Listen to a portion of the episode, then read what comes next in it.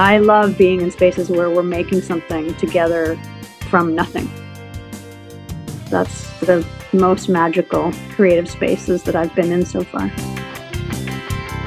It took me a while to fully realize that I actually did not like being on stage.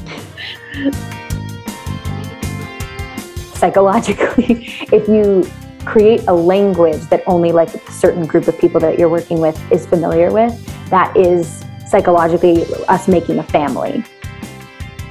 Hello, and welcome to the Theatre Art Life podcast, sponsored by Harlequin Floors, world leader in floors, stage systems, and studio equipment for the performing arts. The Theatre Art Life podcast puts the spotlight on those who create live entertainment around the world, the culture creators, the backstage masters. My name is Ana Aguilera.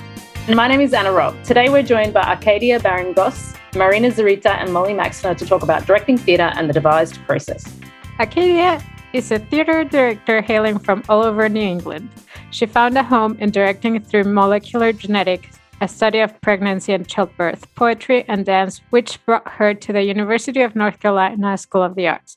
Inspired by the research and study of epigenetics, Arcadia is driven by stories that wrestle with inheritance.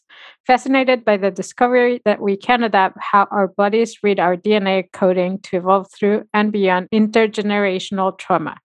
Arcadia is invested in theater that brings us closer to questioning how we can do so collectively in our communities. She most recently directed a production of Indecent as her thesis at UNCSA, directed Stupid Bird at Gatehouse Theatre Co., and created a piece that debuted at Women in Theatre Festival in 2019. Marina Zarita is a theatre director born in Sao Paulo, Brazil. She likes to think of theatre as a powerful gap between translations, home for lost voices and interpretations. She moved to the US since 2016 and is currently pursuing a BFA in directing at UNCSA. Living in a foreign country fueled her passion for anthropological research and linguistics, inspiring her to develop her upcoming project, Mother Tongue, to be performed in the spring of 2022. Among her credits, we have For the Time Being by Anna Moyoili, produced at the New York Winters Festival in 2020 and at Dixon Place in 2019. Marina also directed Heroes of the Fourth Turning by Will Arbery, performed at the UNCSA Keys to the Kingdom Festival in the fall of 2020, and Goosey, written and directed by her, for which she was awarded Best Play at the 2018 Strasbourg Works Festival. Molly Maxner is an educator, director, choreographer, and maker of original performance work. Her movement theater work has been performed in the US, Taiwan, Germany, Georgia, and throughout Turkey. She has received Helen Hayes Awards for her collaborative projects Occupied Territories and Still Life with Rocket. Molly is on faculty at UNC School of the Arts, where she is director and co creator of the Studio for Creative Practice, a laboratory for transdisciplinary art and inquiry.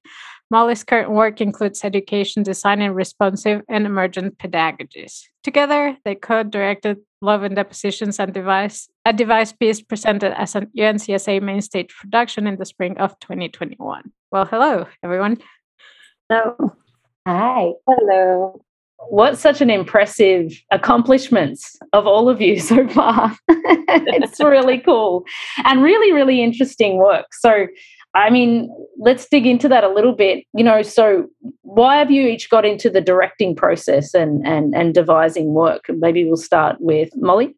So I started as a dancer and choreographer, and and that is inherently a you know, choreographic process. These often start from nothing, you know, an idea and a group of people in a space, and and so then when I shifted into directing much more fully in my late 20s, early 30s. I found my way to devising because it bridged that world of work that used movement and text and character and space and and I I have just I love being in spaces where we're making something together from nothing. That's the most magical creative spaces that I've been in so far. Yeah. How about for you, Marina?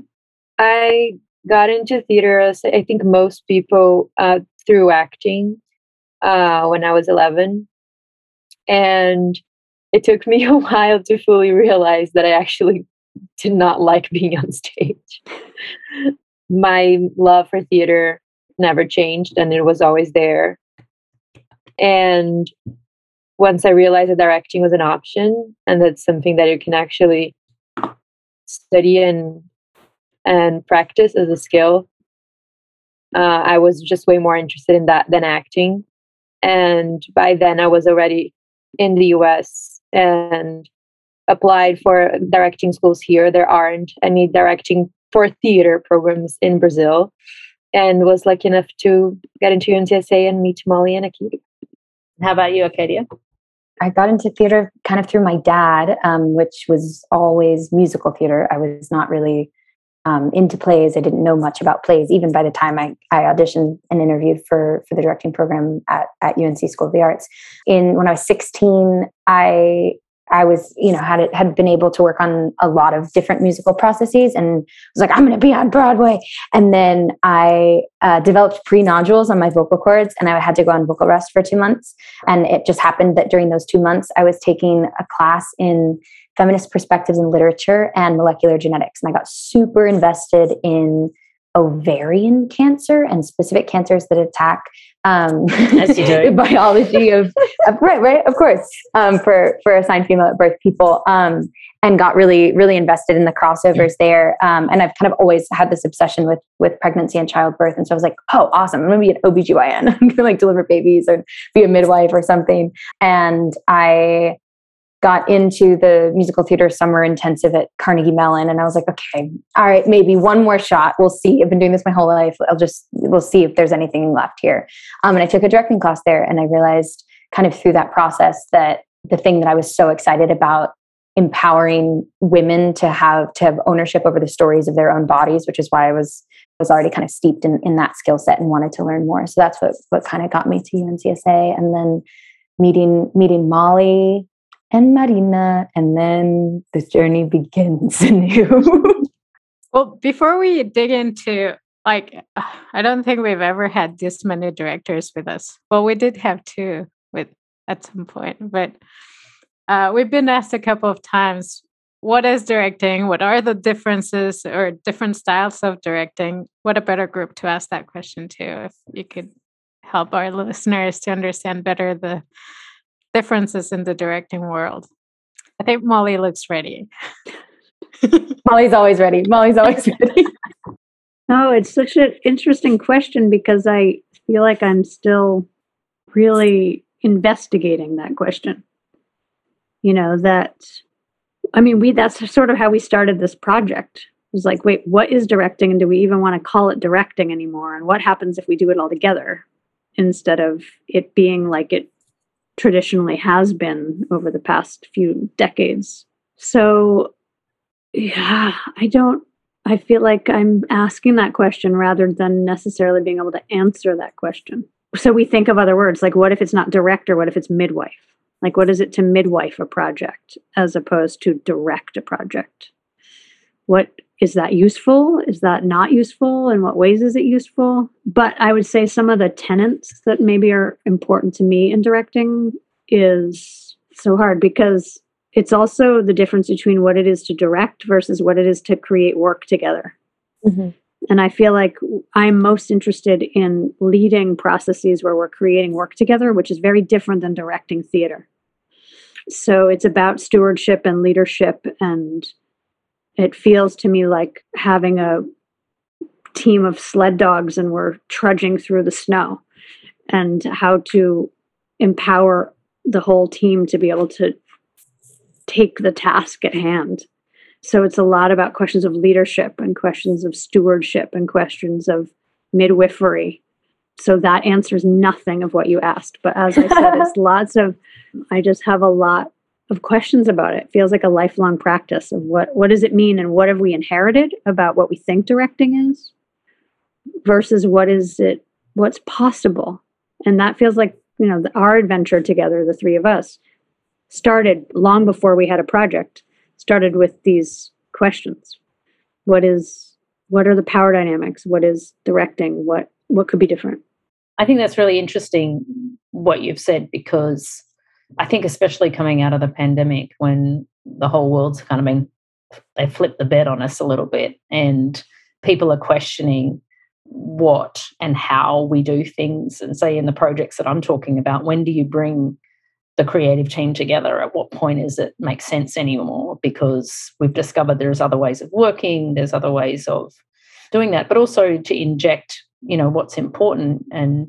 you know, Arcadia, with your interest in uh, midwifery and, and genetics and birth, that inquisitive mind opens up. You come from a, a, perspective of general interest that then is applied into an arts context, right? And I think that as a director is is kind of the best way to approach it, rather than I am a theatre director, give me a play, right? Like you, you're if you're devising work, it has to come from this source of something that you're interested in and you're passionate about and a story you need to tell. And the roadmap for that, there isn't one really, if, especially if you're coming from something that hasn't been done before. I mean, it's kind of exciting and scary and crazy. And so I'm going to ask you how you guys sort of come together to devise your work and what was that process? Because I think you can take case studies, but rather than a particular definition, right? And it did feel that Love and Depositions was a case study at the same time because it doesn't feel like the way you know the only way to devise work i mean if we want to use the word devising but just making work and i think for Arcadia and i it being the first big making process that we were a part of it really was it really felt like at least for me learning and learning and analyzing it step by step of a, of a case study of something that I knew it was very unique to that particular experience. And I wasn't learning how to make work, period. But I was learning how to make that piece with what we had and what we, when you know, what we had available to us in a pandemic, and with like 64 people who wanted to be doing that, but also it was the first time for everyone. Yeah, and I think that's really key for me. Is I mean, there are certain like if I look at the like main large projects that I've done over the past 10 years, there's some continuity to some aspects of process. But it's really exciting to me to be each each process is different because of a belief that the process leads to the piece. So it's not like here's the process and let's make nine pieces with the same process. It's like the process leads the the process is going to lead to the piece. So we have to create the process rather than use a process to make a piece, that we're creating the process that then in turn emerges into the piece. How then do you find confidence in taking a particular direction? Or is that a kind of a workshopy collaboration group decision? You know, it's like we could go this way or this way with this this portion of the work when you're in such uncharted territory and you're creating this process, you you may not know what's right or what's going to be received well and that sort of thing. I think that's the most intimidating thing from a, every director faces, I guess, was you like the decisions that you make end up in a result and and what does that what what impact then does it have and how do you feel the confidence, especially, you know, you know, as a woman, as as young women and and, and, and in a world where you may not always be you know you haven't got the the Tony awards and things like that. So you want to you've got to go out and and and prove yourself into some measure of ex, ex, an extent right? There's got to be I, I'm, I'm asking I mean do you feel that? Maybe you're in a situation where you don't feel like that but that, that there's that probably that pressure as well to to prove that you can make good work right? I don't know. I think I I personally value other things more than that pressure. So I'm always asking what is it that we're doing? Like what what matters? And I can say that over the and so this is a little different, you know, in terms of where I am in my life versus Marina and Arcadia, you know, where you are in the beginnings of this journey. One, knowing that every process could just end in something that just doesn't really work, that we can't really control it anyway, but yet a deep trust that the piece is going to show us what it needs. And also over the years, knowing that it takes three to five years to make something, in my experience, that feels like it's arrived. So we were making the first year and a half version of it. So there's not a pressure to be like, this has to be the one, mm. right? It's like, what's this one going to be? And then what would we do next?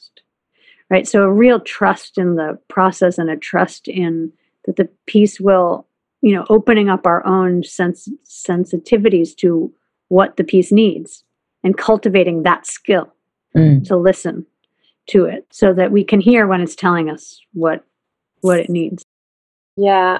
I mean, with the little experience that I have with making new work, I, I can say that at least for now, like I, I agree. Like your question and how do how do you make decisions if if there's no one way to to lead a process? How do you know what decision needs to be made and when? Like I think this idea of the piece being something outside of you is key for me in in understanding how to make decisions and that the piece kind of exists on its own. It makes me think on this podcast, and if y'all listen to it, uh, on Being, it was an interview with Elizabeth Gilbert, and she talks about ideas needing collaborators, and ideas being these like living things that are, you know, waiting for collaborators, and that if an idea comes to you, you don't do anything about it, then it will leave you and find someone else to collaborate with. So just this notion of whatever story that you're making in a process, it, it, it the story is leading like you're not leading the way. The story is leading the way. All you can do is listen to the story and the limitations that you have, and then translate that into a decision that can be followed by the other collaborators in the team. You know, and it's super abstract, but it makes it made total sense to me in working with in love and depositions. It's like I, I was working with one actor who we all were, were working with different actors because of COVID. So we separated into different rooms and worked separately. And one of the actors uh, was really struggling with improvisation, for instance. And I took that as a limitation, like, okay, with this person, like sh- we shouldn't we shouldn't work this way because it's it's just not what we have available. So how else? You know, like a limitation really like leading the way. Like the, the the piece is literally leading the way. You just have to like listen to limitation and then find something else and keep trying, keep trying until like you feel like, oh yeah, we arrived, you know? So yeah, it feels like it's easier to make decisions when you're listening to the piece as opposed to trying to generate it. yeah and I, th- I mean there's so much in that question that i feel like just because this this piece i feel like was so enormous in terms of our journey because it was like the two middle years of our four year education and we were also working on our culminating projects while doing this one so like they are inseparable for me but i think i think the question really speaks to to the collaboration that we were trying to investigate too in terms of of how we worked together and our decision to work together. Because as like Marina and I are in very different places in our lives and and learning than than Molly is and had seen the the school's production of Still Life. And so you know are in awe of this like master woman because she's incredible. And and I mean a big part for me too was like I was in I was assisting um, on like so many main stage projects that were all being directed by by men. And so when we got into a class not a, a main stage rehearsal which you know like not a, not a rehearsal room but a class. And that started our process like what molly's speaking to about process being product has stayed with me so enormously as someone who who learned through this process that like i absolutely adore making work and believe in this so so much. And i'm actually maybe better at and more interested in taking devising work whatever that means as a as a mindset into more traditional processes that already come with a script. So it's not my particular goal to keep like creating new work over and over again but this this idea that that the process and like if ev- you have to get everyone in to listening to this larger thing in order to really affect people like i fully fully stand by um, that that is the only way to be making work.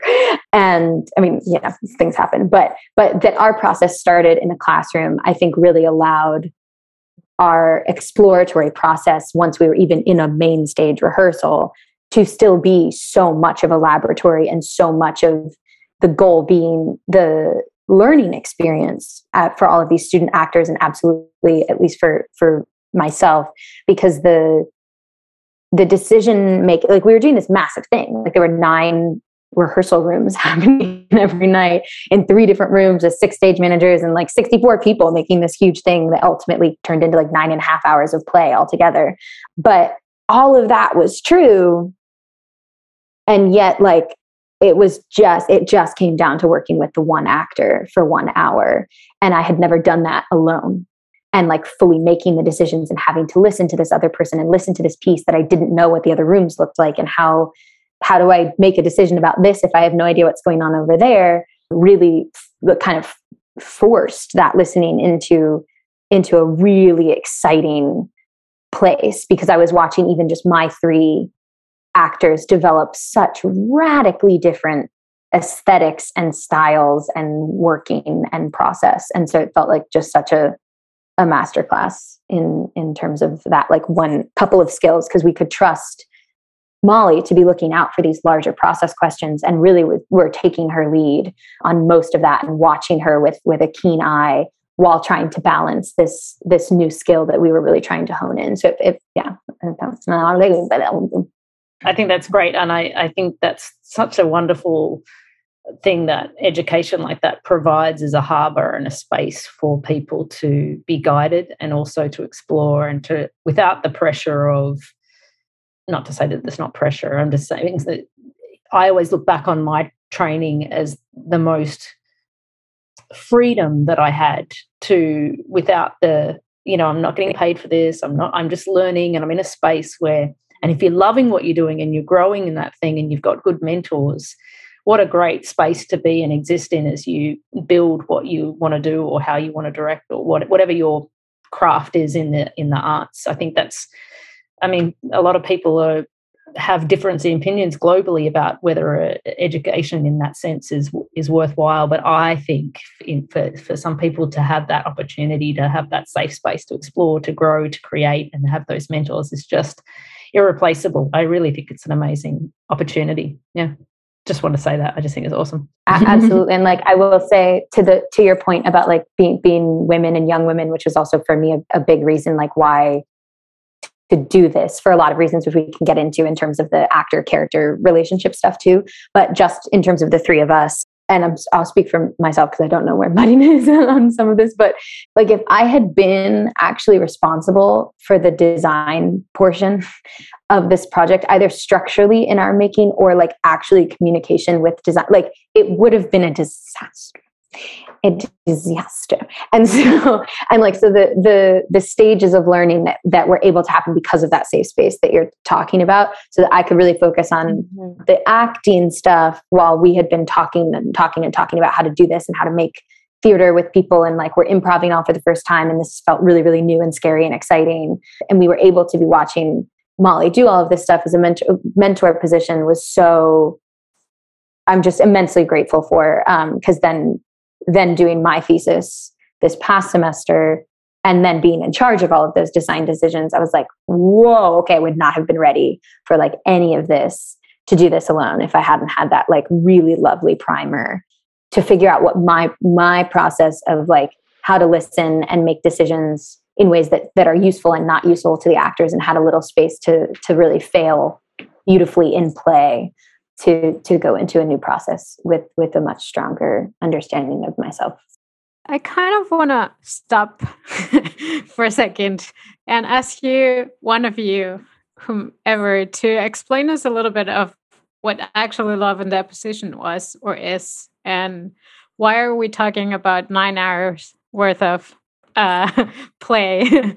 And uh, how the, the work was divided between all of you and what does it really entitle um, this production and what was special about it? Because i'm not sure if it's clear uh, to everyone. In a back corner of the campus. And it was crafted in such a way that there were nine or eight at the end? Eight eight pods, I think, at the end. Yeah, there were eight different pods, and a pod was a small, like a 10 by 10 or 8 by 8 space that had its own visual design and one character inside of that space. And at that space, so the, these pods were basically around the um, perimeter of this lot. And the audience was sitting in the middle of the space. And each pod was hooked up to three audience members on a particular sound system so that they were listening through their phones and headphones to the text that was happening in that particular pod. So an audience would walk in, they would take a seat in the middle of this gravel lot. It would be at some distance from a particular pod, and they would plug into a particular channel on this app, and they would then hear the text from that character.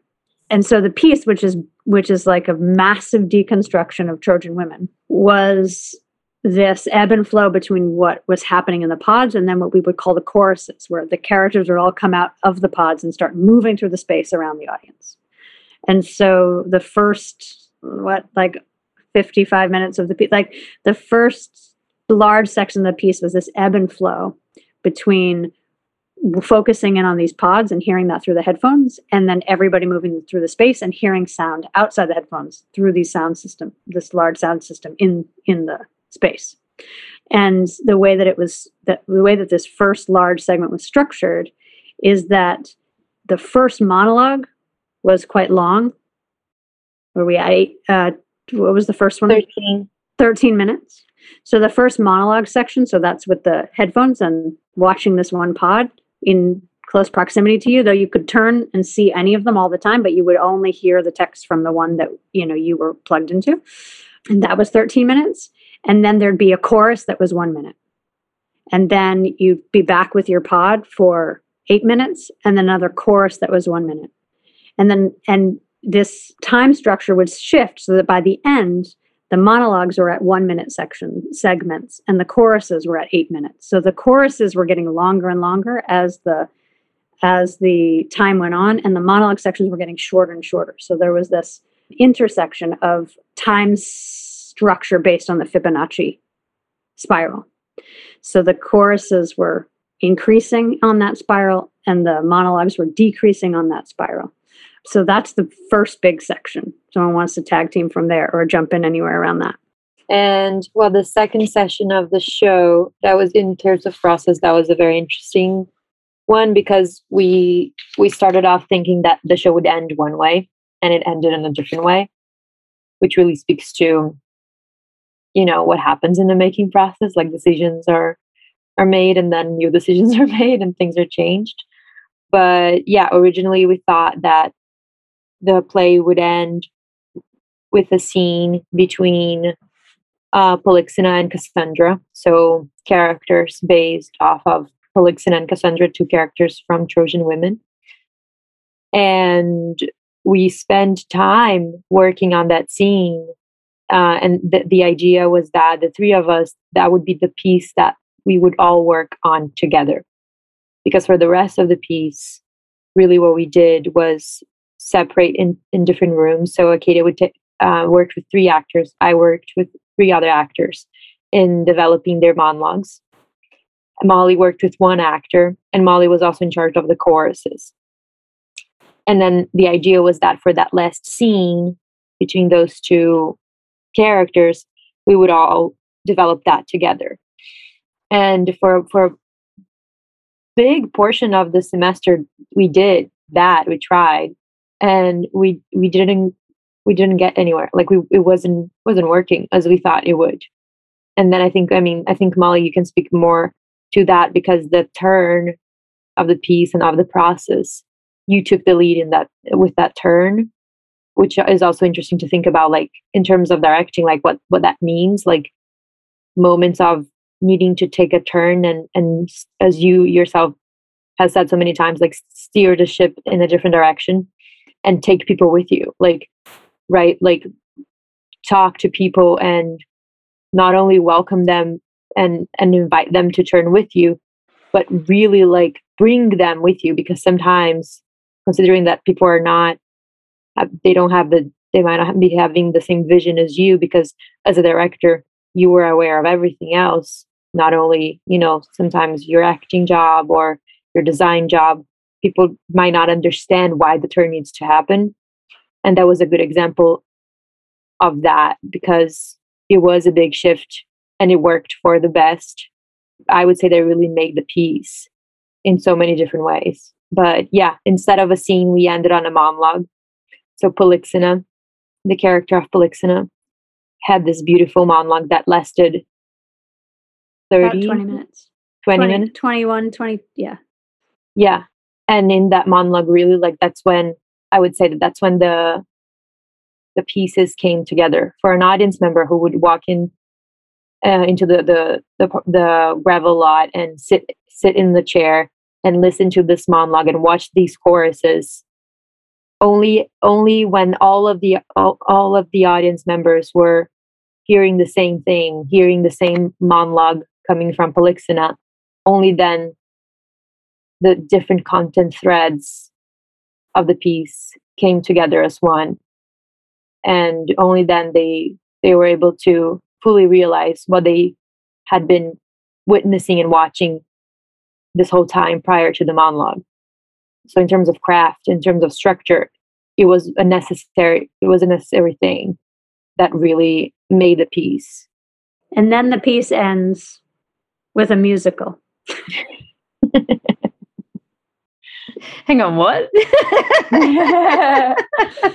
so in rehearsal there was this this day early on that we were like okay so what would happen if helen and agamemnon had like a musical like what would that be like a, what, was it like a rock concert i can't remember Mhm. The exact question that came up. It was early on. And so the two actors and the incredible sound designer composer that was on the project, they were tasked with like, I mean, took took the task like we offered it and they were like, yes, let's go find out. You know, of like what would it be if these two characters were like singing in a rock concert. And so they wrote a rock musical that ended the ended the piece. And so after this 20 minute monologue where it's not through the headphones, it's live, like on top of this head, there was a large head in the space on top, you know, she, she, you know, this really powerful, uh, intimate monologue then gives way to this rather outrageous musical. And that's how the piece ended, basically a tiny moment at the end post musical, but like only about a minute long. So it was a wild ride. um, and I'll just speak briefly, I suppose, to to kind of how Trojan Women fits into all of this, which was not really in any textual way. Uh, the biggest thing that, that we took was each actor, we were working from the Slavitt translation of Seneca's Trojan Women. And each actor kind of had had a conversation where they were able to voice which pe- which characters in that translation they resonated with and why. So they all ended up working on one one character. So that was the biggest thing that we took was was the characters from and the and the situations in which the characters were coming from, whatever the actor resonated with, to create what I would say is a descendant of that original character, um, and kind of using using the idea of a voice from the past. So all, where where else is Helen in the world right now?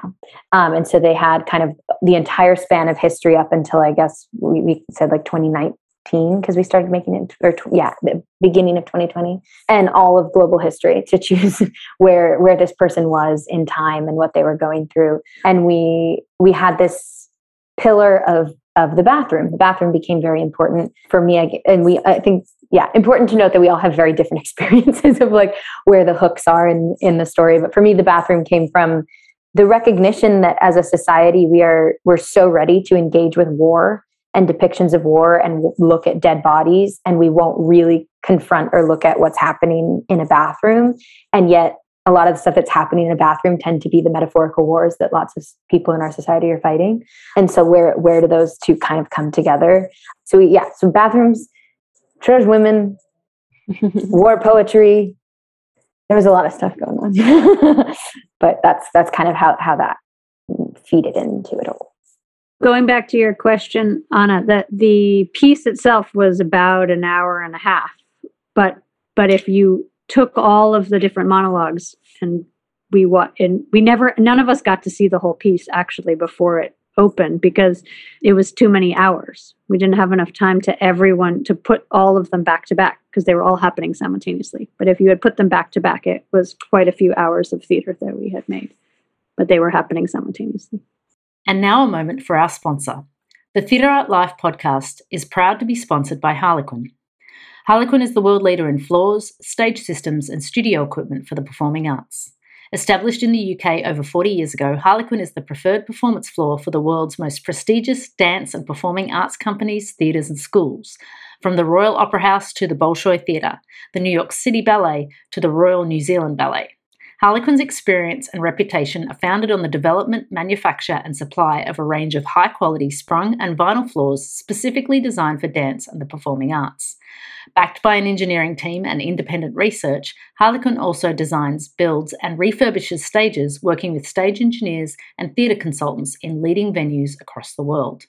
Harlequin is the global leader in its field with offices in Europe, the Americas, and Asia Pacific.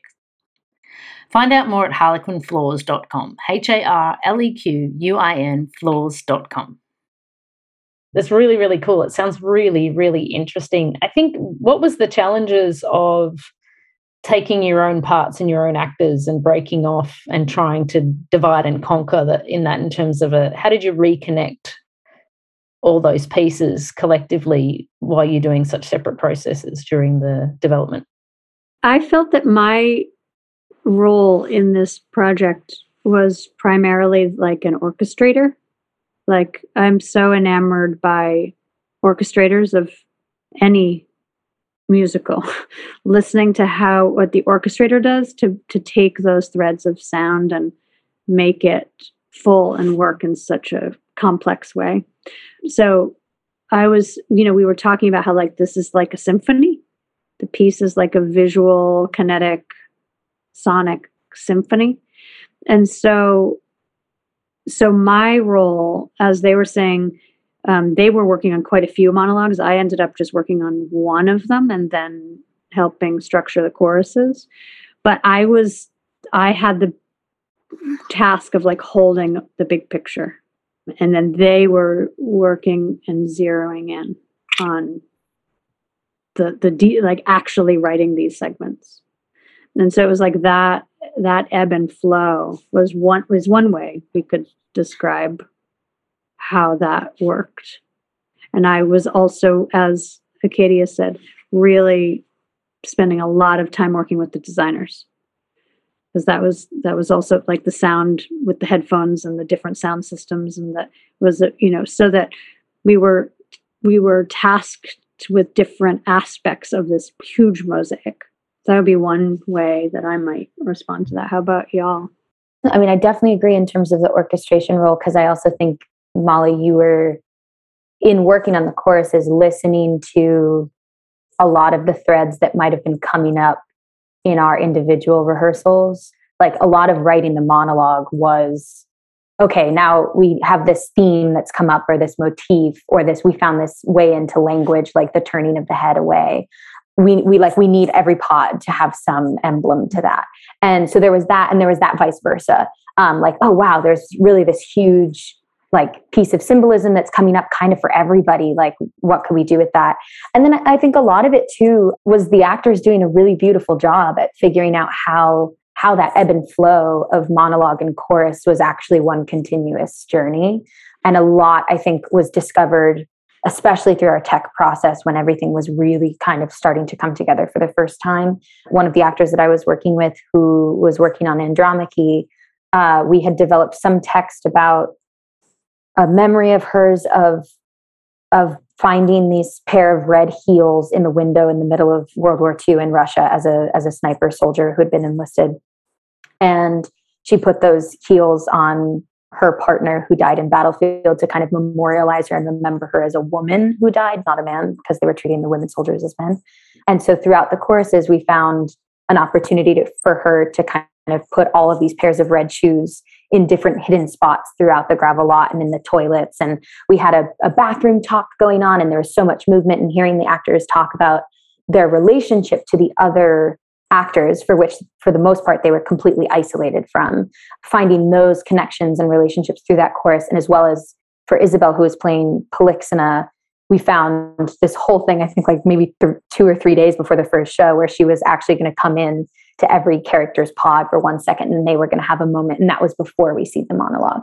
So there was a lot of a lot of connective tissue i think got developed once we sort of had enough like so much of the process was okay, we have to come up with 30 minute monologues for everybody. And okay, what are we doing for this hour of, of, time in the middle for these choruses and what's the musical? And everyone was working on such different pieces of it that that's where the, the trust and the faith that Molly was speaking of earlier, I think really came in, especially for as like a young person who was just terrified the whole time. that like that's really where that exercise came in handy because we just had to believe that that some of it was going to be interesting enough and alive in its own way that we would learn something from it. And yeah, what, what you're saying makes me really think about, you know, just the the truth of the situation is that the three of us were, had a certain role in leading the process, but the point of the process was that every single person involved was making the piece. Yeah. So each of the actors was making their pods in collaboration with the person who was directing that. And the sound designer was making that sound you know with that they were crafting it.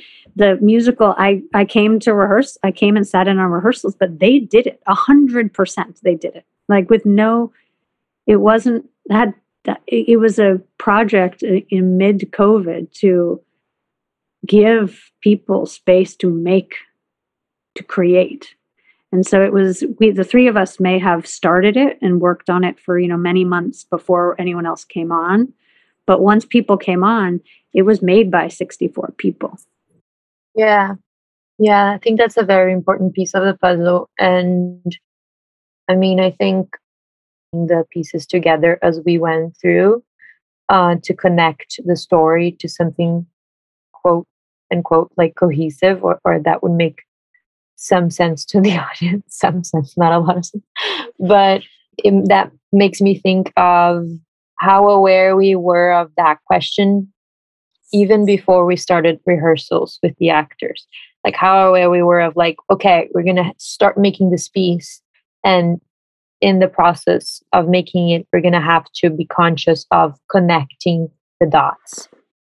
And I think what's something that we did to help us with that was to present the actors with really the same prompt, but different versions of the same prompt in working on their monologues.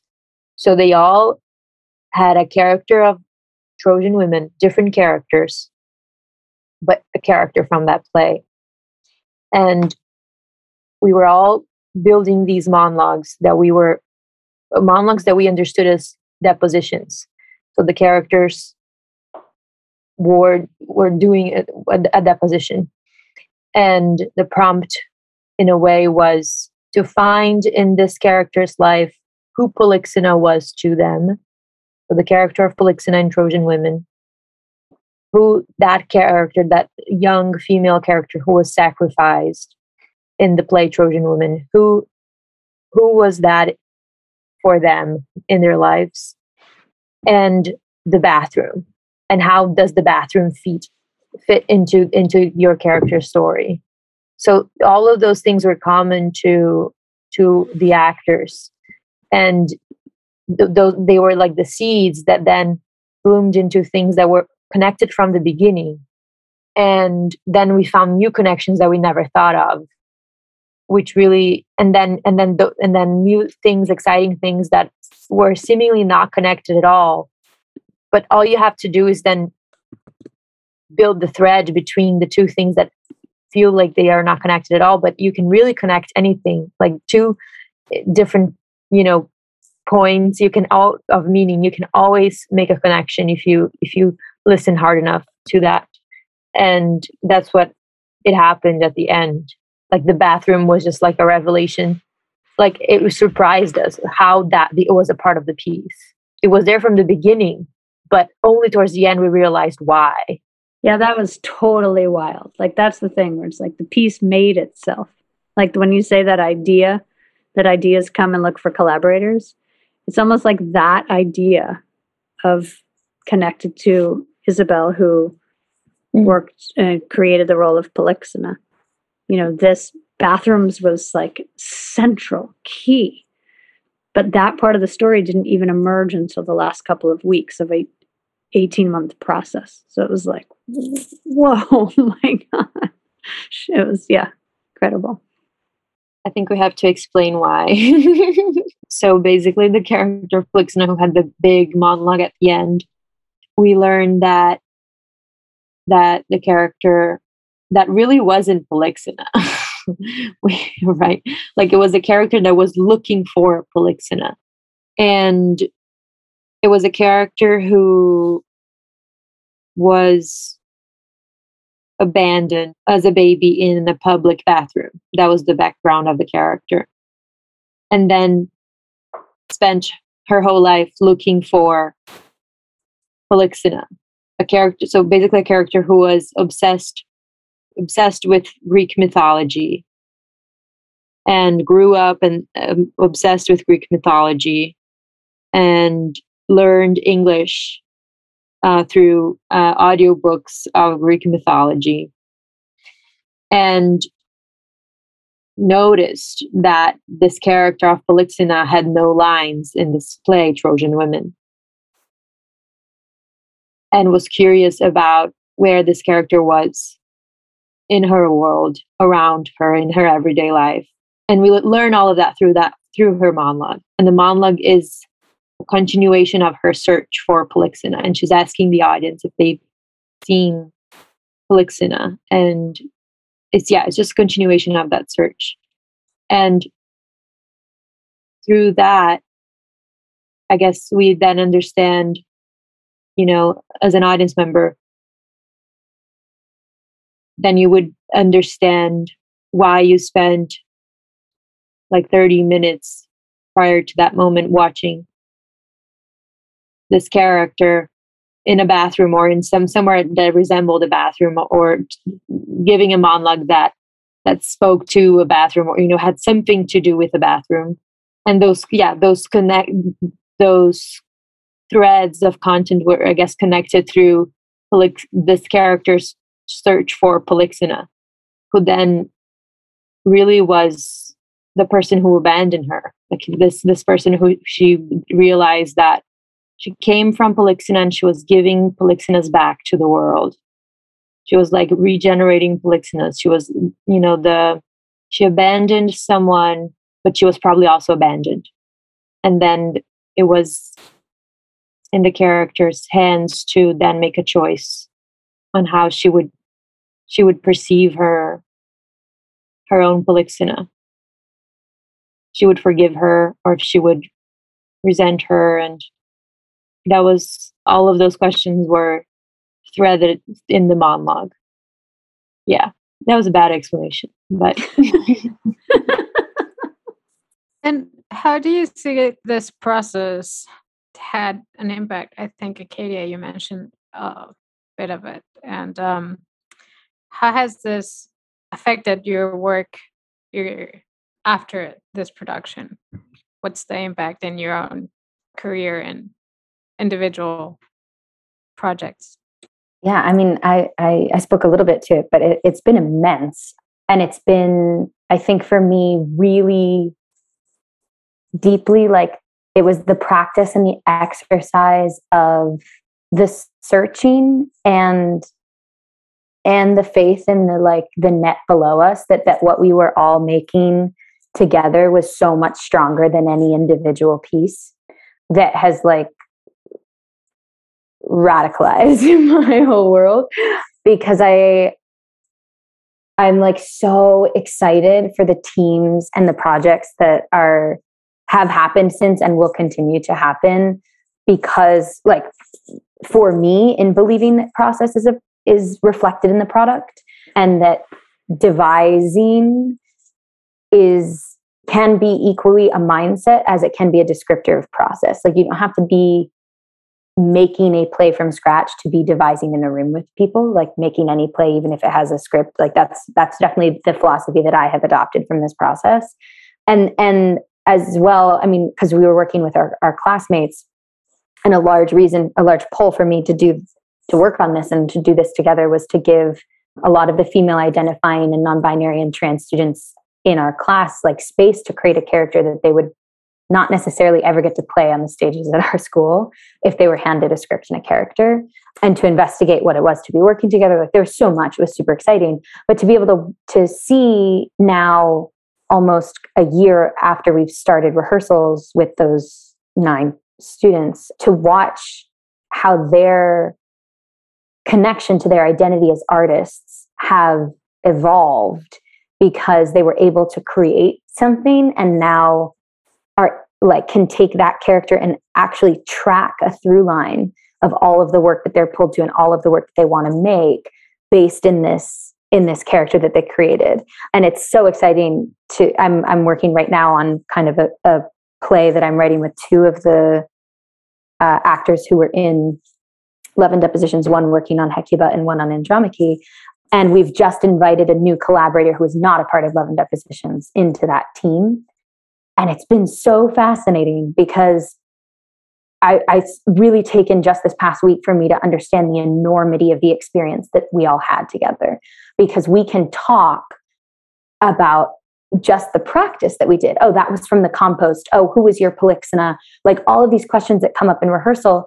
And this third party new new person who's coming in is like, what is going on? because we've created and it, it's come up in a couple of processes since for me my mom told me this actually that psychologically if you create a language that only like a certain group of people that you're working with is familiar with that is psychologically us making a family is like having our own kind of language to be able to process something with.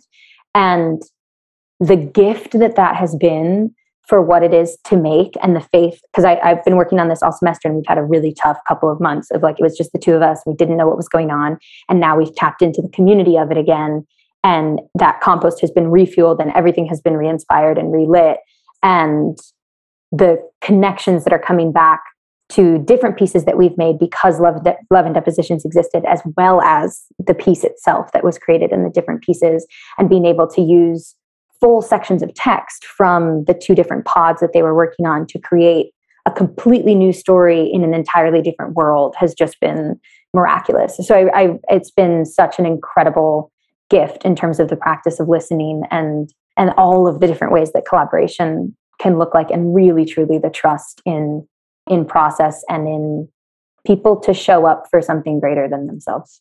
This year, both after Love and Depositions and also um, happened with the first version of Still Life with Rocket this year, that which was in DC in 2017. But the fact that a piece can be like a dandelion, where it then leads to people who were part of that creative process, part of the creative team going on to make new work that was seeded in that project.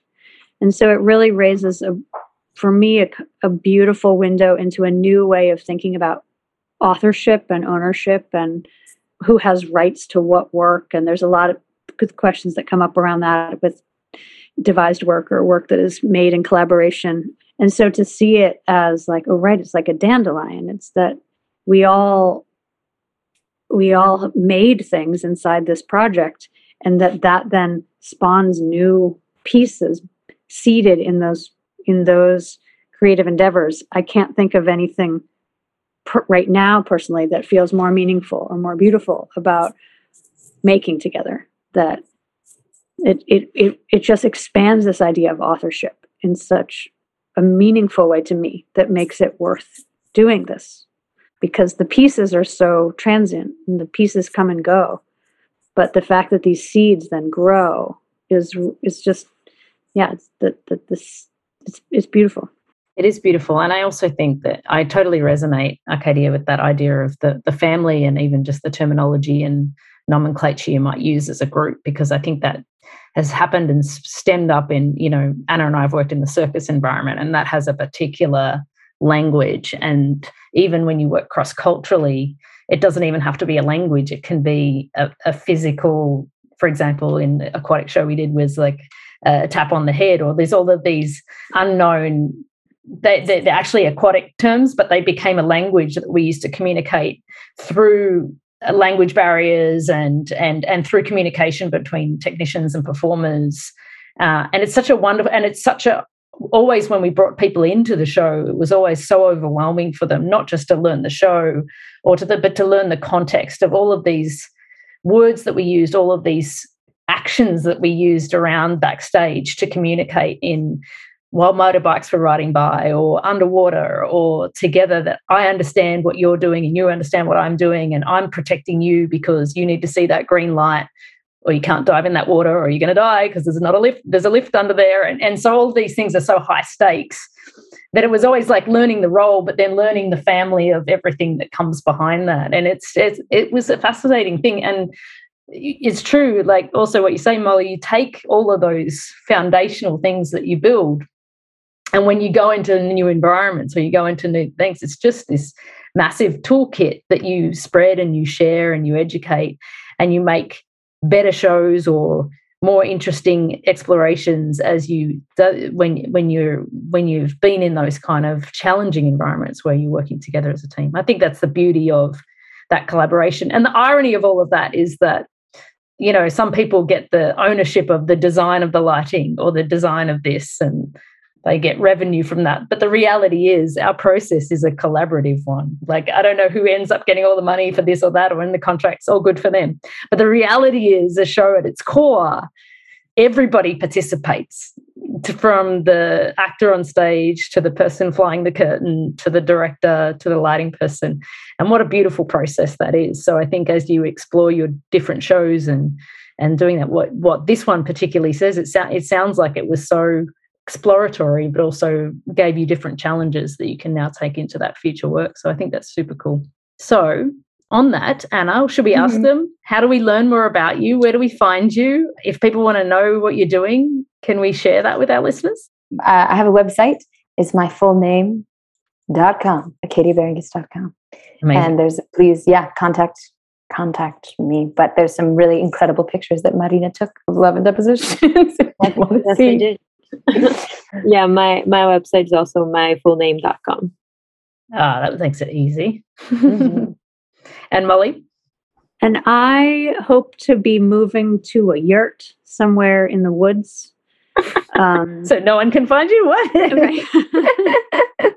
so find them and uh, and no and we'll um, bring you um, to the woods that's amazing we're now producing in the woods, sounds like. so, yes, that's a great question. I do not have a website. Yes, find me in the woods. well, thank you very much. This this was great. I love the conversation. Thank you for your time. Thank you both for having thank us. This has been wonderful. Yes, thank you. Yeah, very exciting to meet you guys. I wish you all the best for your upcoming works. It sounds thank like you have so got much. a good future ahead of you. Theatre Art Life is a global media site for entertainment. Memberships start at only 38 US dollars per year. You can have unlimited access to our daily published articles, including entertainment news and the writings of active industry professionals, ensuring that you are always up to date on the global happenings in the world of entertainment. Become a part of the international entertainment community and join us now at www.theatreartlife.com.